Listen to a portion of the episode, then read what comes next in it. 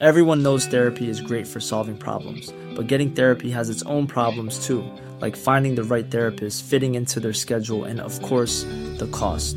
Well, BetterHelp can solve those problems. It's totally online and built around your schedule. It's surprisingly affordable too. Connect with a credentialed therapist by phone, video, or online chat, all from the comfort of your home. Visit betterhelp.com to learn more and save 10% on your first month. That's BetterHelp, H E L P. Hi, I'm Daniel, founder of Pretty Litter. Did you know cats tend to hide symptoms of sickness and pain? I learned this the hard way after losing my cat, Gingy. So I created Pretty Litter, a health monitoring litter that helps detect early signs of illness by changing colors, saving you money and potentially your cat's life. Pretty Litter is veterinarian developed, and it's the easiest way to keep tabs on your fur baby's health right at home. Go to prettylitter.com and use code ACAST for 20% off your first order and a free cat toy. Terms and conditions apply. See site for details. Congratulations, true crime addicts. We've survived another week. It is Friday, May 5th, 2023. And this week, another woman has come forward with allegations against Donald Trump, a TikTok crime fighter, might be a fraud, and some sad news in the Amy Mihaljevic case. All this coming up. Stay tuned. Yes, super excited. We are all pumped to have James Renner. James Renner on. that James Renner has zeroed in on. James Renner's once again drops a bombshell. Investigative journalist, reporter James Renner, who's been on the podcast, longtime friend of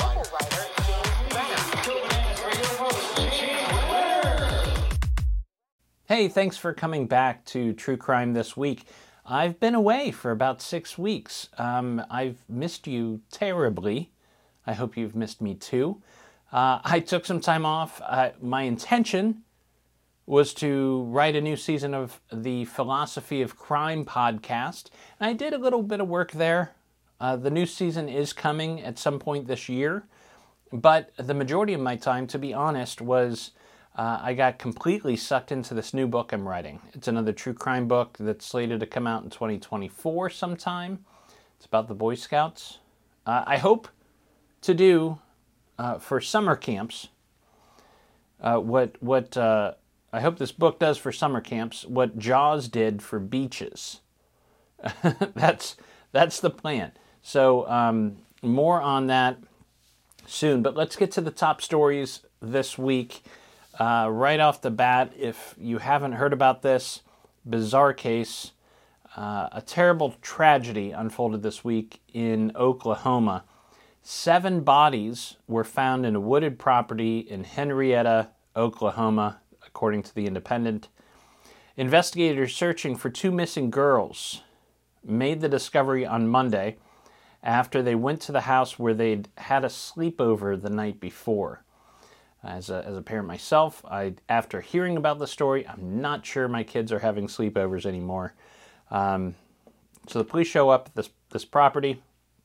There they find the bodies of 39 year old Jesse McFadden, his wife Holly Guess, her three children 17 year old Riley, 15 year old Michael, and 13 year old Tiffany. And they also found those two missing girls 14 year old Ivy Webster and 15 year old Brittany Brewer. It didn't take them long to figure out that Jess, Jesse, Jess McFadden killed them all before dying by suicide. Police knew McFadden well.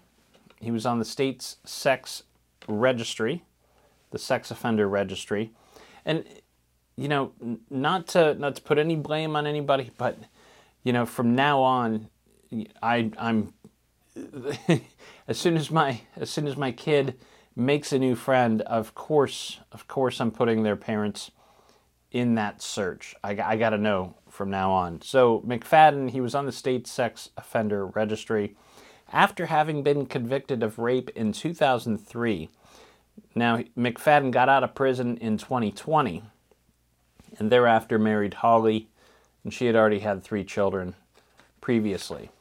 Um, it seems that the state of Oklahoma released a very dangerous man and had many opportunities to keep him away from the public while, you know, and, and here's why. Because when he was still in prison, they caught him with uh, child porn on a personal cell phone.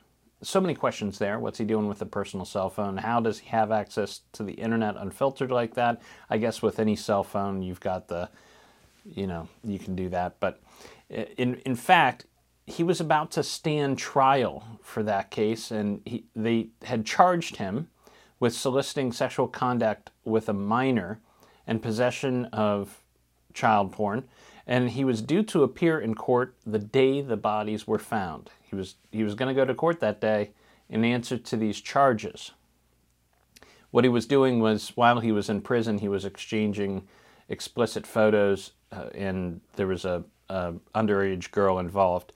The parents of the teen girls, remember those two girls that had the sleepover at his house and then went missing, um, they said they didn't know of McFadden's criminal history, but it was it was all coming out pretty quickly.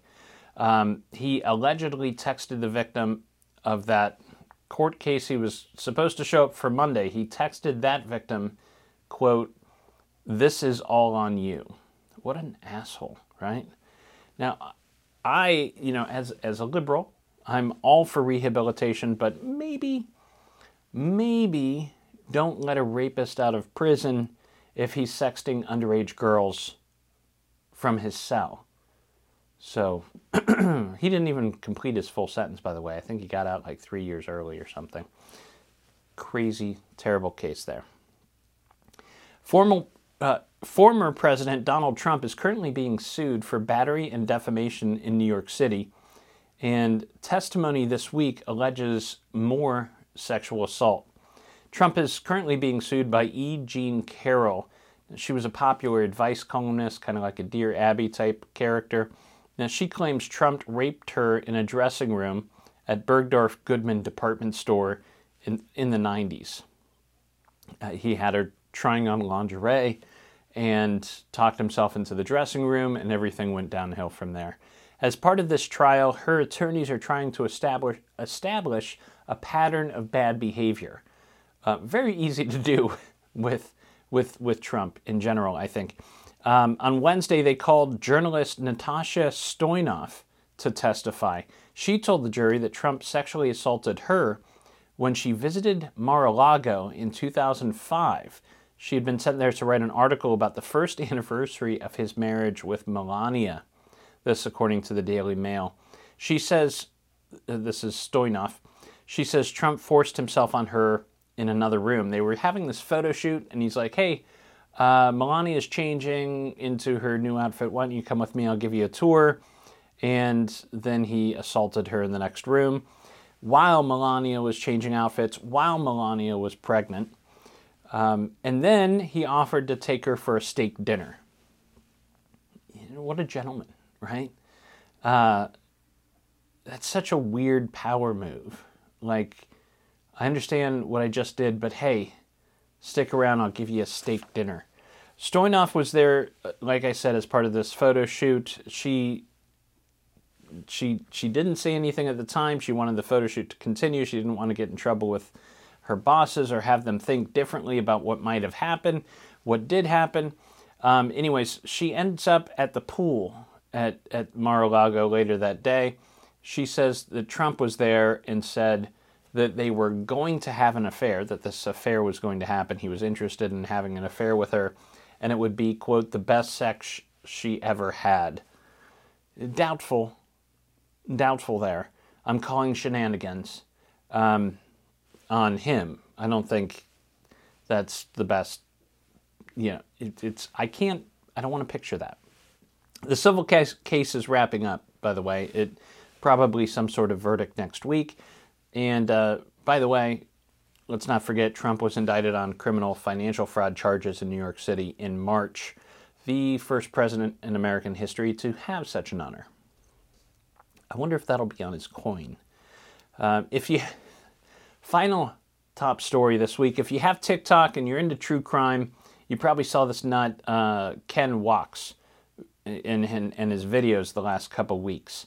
Um, if you're not into TikTok, uh, you're doing the right thing avoid it at all costs. But it's it's addicting. I'm on it. I like to watch it. I like the you know uh, the the feed with you know I get a lot of stand up comedy stuff on there. It makes me happy. But then you're scrolling, scrolling, scrolling. You're always seeing this. St- Anyways, I end up on Ken Waks stuff, and he blew up because here's what he was doing. He claimed he found evidence of serial killers in Chicago, in Austin, several other cities, a city in Wisconsin, and he had constructed elaborate uh, pictographs showing the distribution of young men who ended up dead in in waterways, you know, rivers and lakes. If this is reminding you maybe of the smiley face killer conspiracy, yes, this is kind of that thing, um, only in a much grander scale. And like the smiley face killer, these serial killers probably don't exist. Um, my spidey senses were tingling right away with this guy. He, you know, he just comes across as as manic and obsessive. I know pot kettle kettle pot, but uh, you know this. There's you know again, it's always the eyes. Something about the eyes. Something about this guy was was off to me. Um, but I didn't say anything about it. I'm not going to go on TikTok and do my own video taking this guy down he obviously has a lot of he had a lot of followers. I think he had like a million followers in in the last few weeks. But what I've come to learn is that uh, you can't you just can't convince stupid people that they're being scammed. You you can't do it. You're not going to talk anybody out of it. So he started to get a little weirder, and he would post a video saying that the FBI was trying to recruit him, that a private investigator had shown up at his door and that he was working with the police. And every time he would put, it would just amp it up a little bit more. Um, finally, he said he cracked the case, and uh, during that post somewhere, he linked to an app, and it was an app that you know he helped create. He worked for this company that created this app. So suddenly, a lot of people were looking at this and thinking, wait a second, this is starting to seem like, you know, some sort of viral marketing campaign.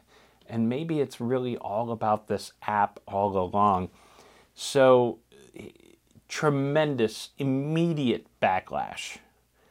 And, um, I mean, it's, I don't know that I've seen somebody's credibility uh, plummet that fast. So, of course, he goes on and dresses up in a nice suit and, and does this apology video where he's apologizing to the, the families of the victims of these very real people that have died, uh, probably accidentally ending up in these waterways. And he's suddenly created this big thing.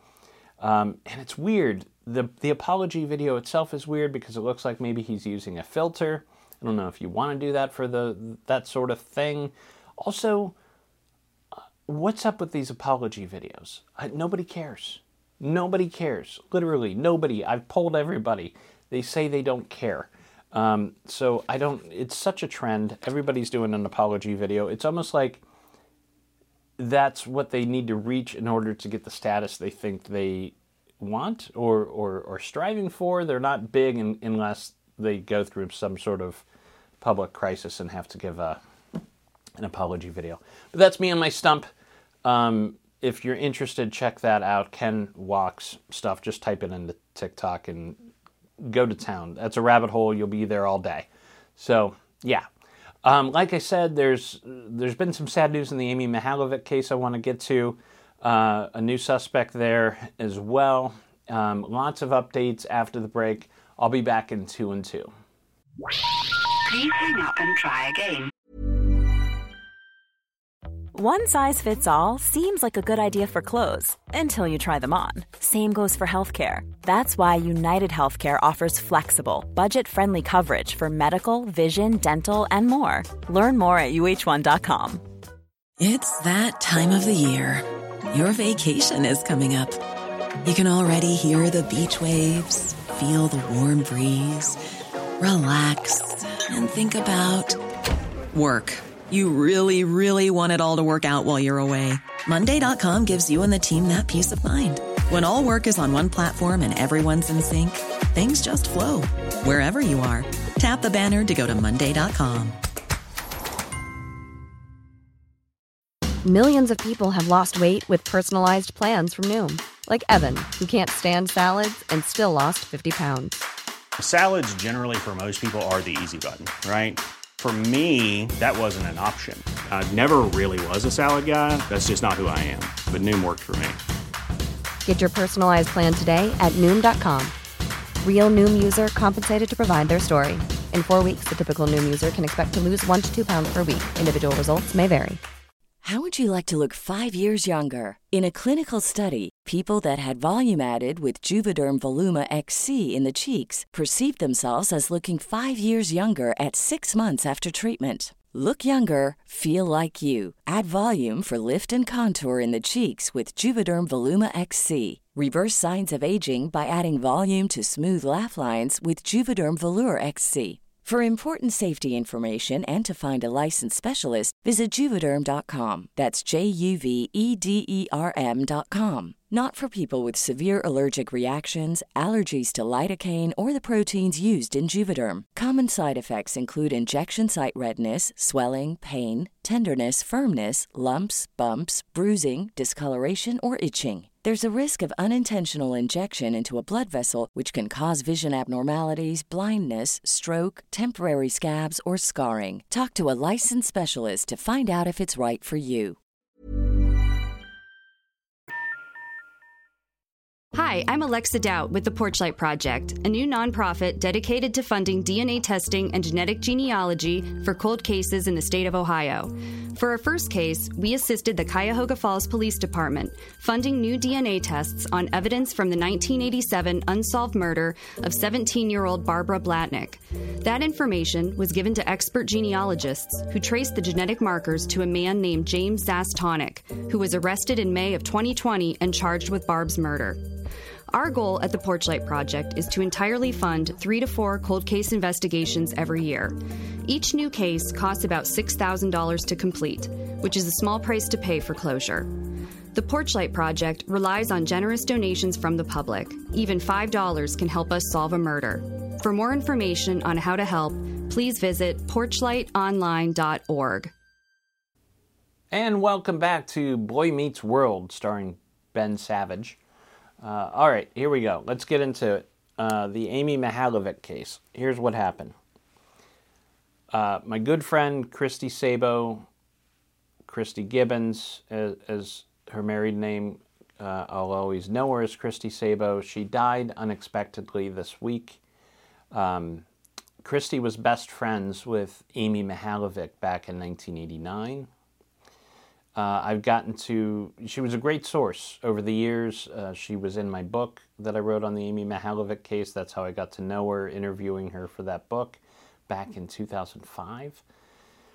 Um, and we became, we became good friends. Um, I, we would get together a couple times a year, have coffee, catch up on the case. Um, she was one of the nicest people I've met uh, in years of reporting on true crime. Um, she, we have a family dog who's very important to us, uh, Brownie, and Brownie was um, part of the litter of her dogs. Um, you know, years ago, I think about four or five years ago, and she gave us one of the one of the puppies. So um, I knew her very well, um, and uh, she called me last week to tell me that she was naming a suspect in uh, Amy's murder. That it was very important to her that she name this person at the time. Um, and he's a person that hasn't been named publicly yet. Uh, and she wanted to know what I thought about that, and I said she should follow her heart and do what she thought was best.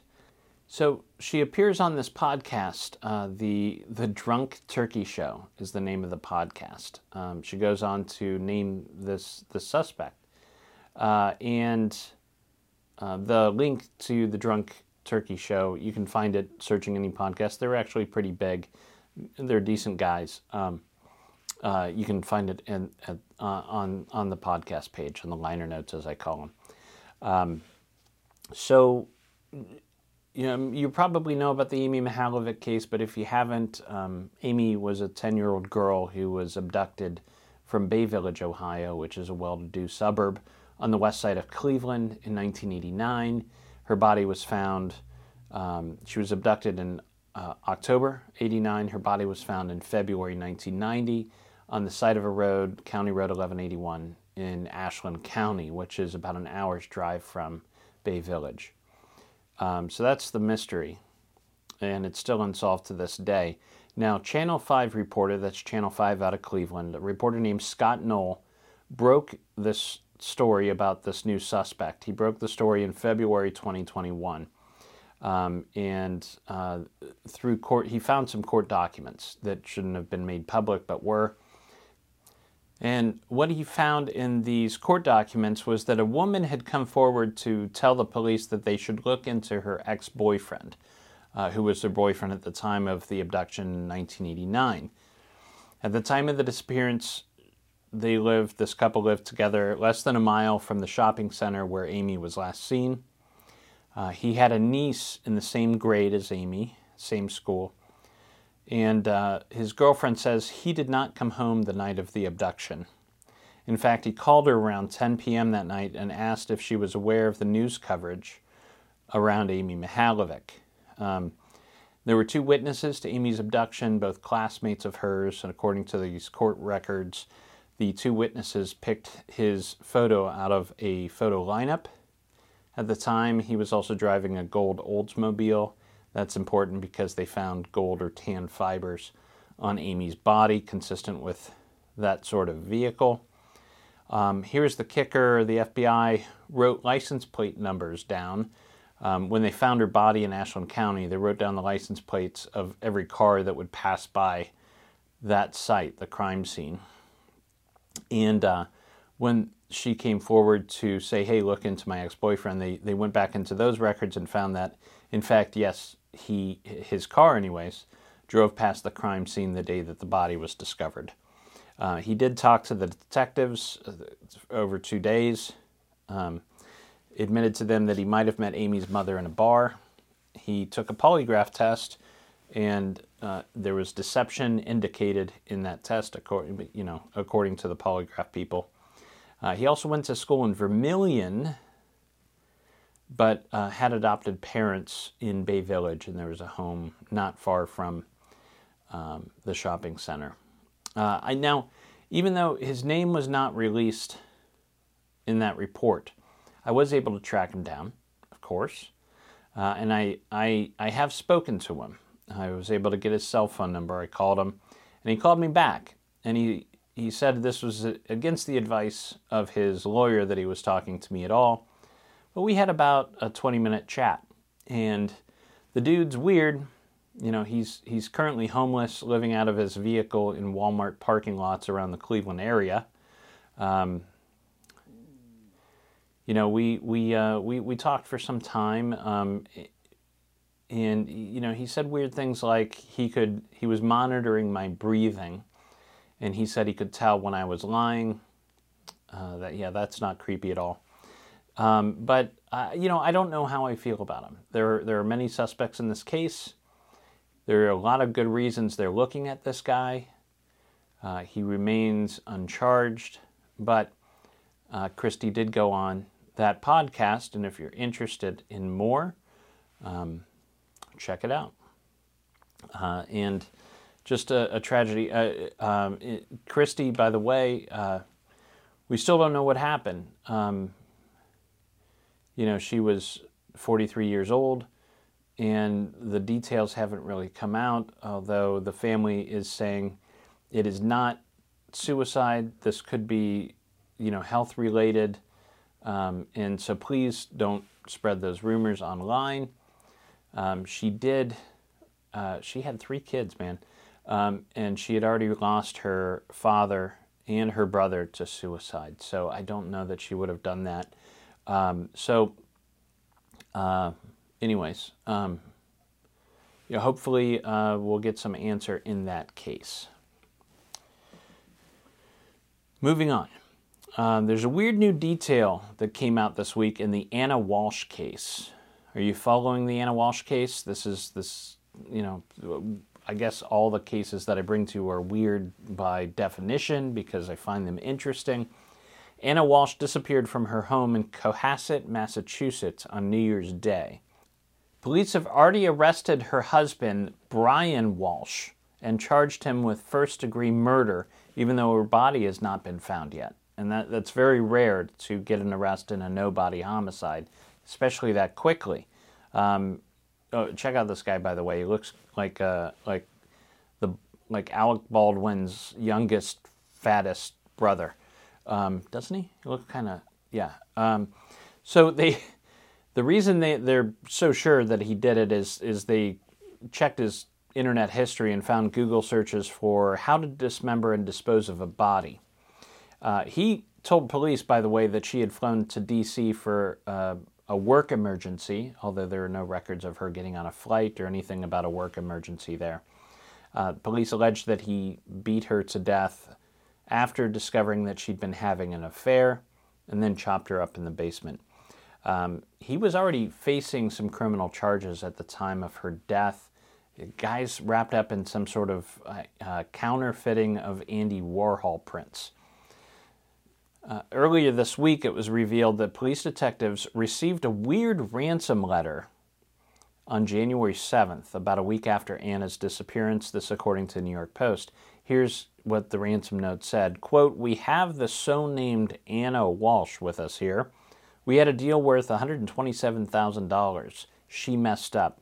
We have her here with us and if she doesn't pay the money then she'll never be back. But police are like what's the point of that ransom note it doesn't give us any instructions on how to deliver the money it says she owes the money so like what's the point of even sending that in they don't think it's real they think the husband was doing that or you know as a way of, of getting them off the case. So uh, that is developing. Alex Murdaugh, I thought we were done with this guy.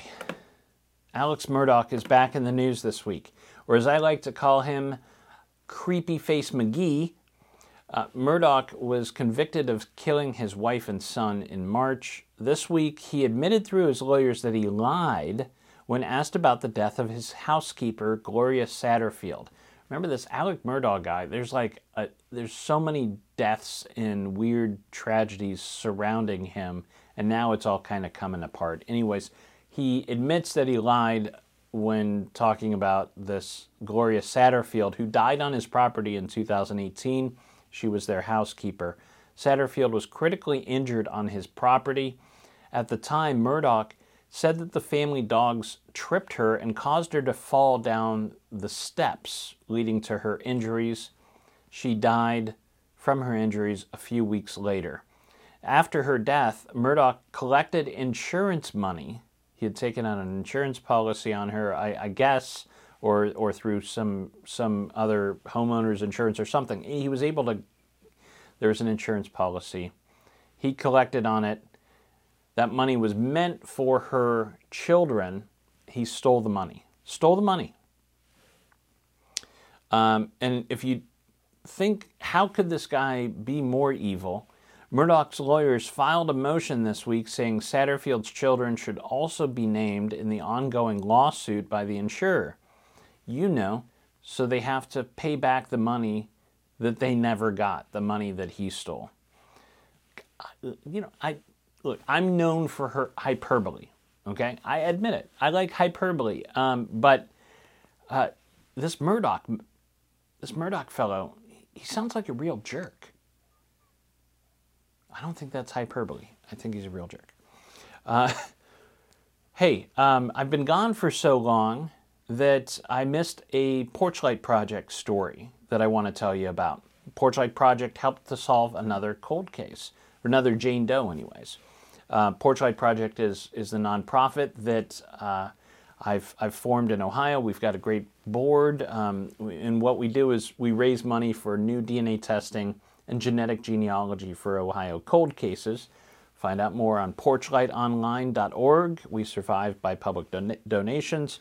So we had this really interesting case, and it starts on March 30th, 1980, when a young woman's body washes up on the shore of Lake Erie by Cedar Point, that big amusement park up on Lake Erie. And they found that this young woman, she was wearing a nice cocktail dress. And it was reported in all the papers, but nobody claimed her. Nobody, and they couldn't find a missing woman that matched that description. So, like, where did she come from? And all these years, she's remained unidentified. I heard about this. Um, we reached out to Sandusky Police, and uh, they said, "Yeah, we'd, we'd love some some help with this." So we we funded the um, investigation. We funded the DNA testing, which was done by Bode Technology, and Bode also did the genealogy for this one. And on March 30th this year, so if you're keeping track, that's 43 years to the day uh, that they found her body. On March 30th of this year, the police announced her identification. And we learned that this young woman was one Patricia Greenwood, who would have been 32 years old at the time of her death. They are considering this a homicide. My biggest question was why didn't anybody ever claim her? Why wasn't she reported missing? Uh, and then we got the answer once we figured out uh, her genealogy because she was one of 12 children that was given up for adoption, put into the foster care system in Michigan in the 60s and 70s. And uh, they tracked down some of her siblings. They said, yeah, we hadn't heard from her since 1980, but we didn't know what happened. We didn't know if she was dead. So nobody really reported her missing. Now, what we need here, it's kind of a long shot, but uh, in order to find out who might have wanted her dead, who she was hanging around with at the time, we need to find somebody who knew Patricia Greenwood way back in 1980. So if you're listening to this in Michigan um, or thereabouts, or knew people from Michigan back then, uh, she was known to have lived in Saginaw, Traverse City, and Bay City. So if you know somebody there, if you're from there and you knew Patricia Greenwood, please reach out to the Sandusky Police Department shoot me an email too. Um, hey, uh, I've got a heck of a recommendation for a book this week. That's right, a heck of a recommendation. Uh, Porchlight Project board member, true crime podcast host, all around nice guy, Nick Edwards, has a book out. Uh, it is called The Delphi Murders Search for the Man on the Bridge. And here's the write up I don't have my copy yet. I'm waiting for it in the mail. It's that new. The, this book just came out. So go online, buy this book, especially if you're interested in the Delphi murders. It, it does a good job giving you all the details of the case. On February 13, 2017, two Indiana teenagers, Abby Williams and Libby German, went for a walk in the woods near the abandoned Monon High Bridge. They never returned home. Their bodies were discovered on Valentine's Day morning, sparking a torrent of news coverage and social media speculation that engrossed the attention of people around the world. A grainy photo of the suspected killer walking across the bridge and a chilling cell phone recording of his voice saying down the hill captured the public's attention. Numerous possible suspects were brought to the attention of authorities but dismissed, leaving everyone wondering who could have committed such a heinous crime uh, then in late October 2022,